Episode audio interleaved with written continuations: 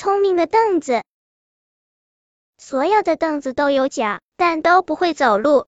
有一只聪明的凳子，名叫奥莎。奥莎想要学会走路，学会了走路，可以做很多事呢。奥莎想，奥莎去跟猫学习走路。一开始，它老摔跟斗，猫老师耐心的叫啊叫，可叫了很久，奥莎还是没学会像猫那样走路。猫老师发现，那是因为奥莎的膝盖不会弯曲。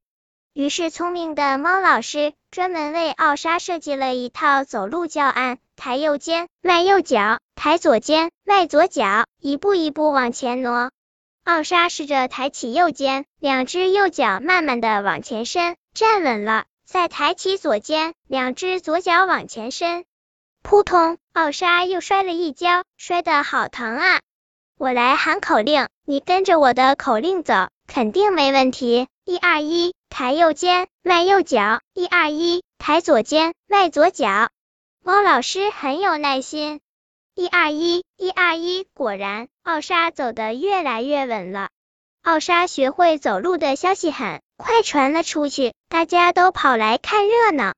小鸡、小鸭们跳到奥莎身上，嘻嘻，它们不用自己迈步，就能到树那边去了。奥莎像一辆汽车，小鸡说。小蚂蚁们爬到奥莎身上，嘻嘻，它们跟着奥莎一起，一边晒太阳，一边去旅游。奥莎像一艘大轮船，小蚂蚁们说。晚上，奥莎带着小蜗牛、小乌龟去山那边看露天电影。奥莎走路像火箭那么快，小蜗牛说。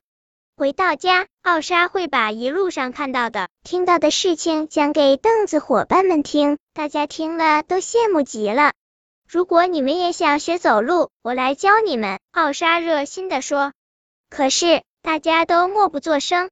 原来，尽管凳子们羡慕奥莎，但都没有学走路的决心。这样，会走路的幸福就只有奥莎知道，别的凳子呢，他们永远都不明白。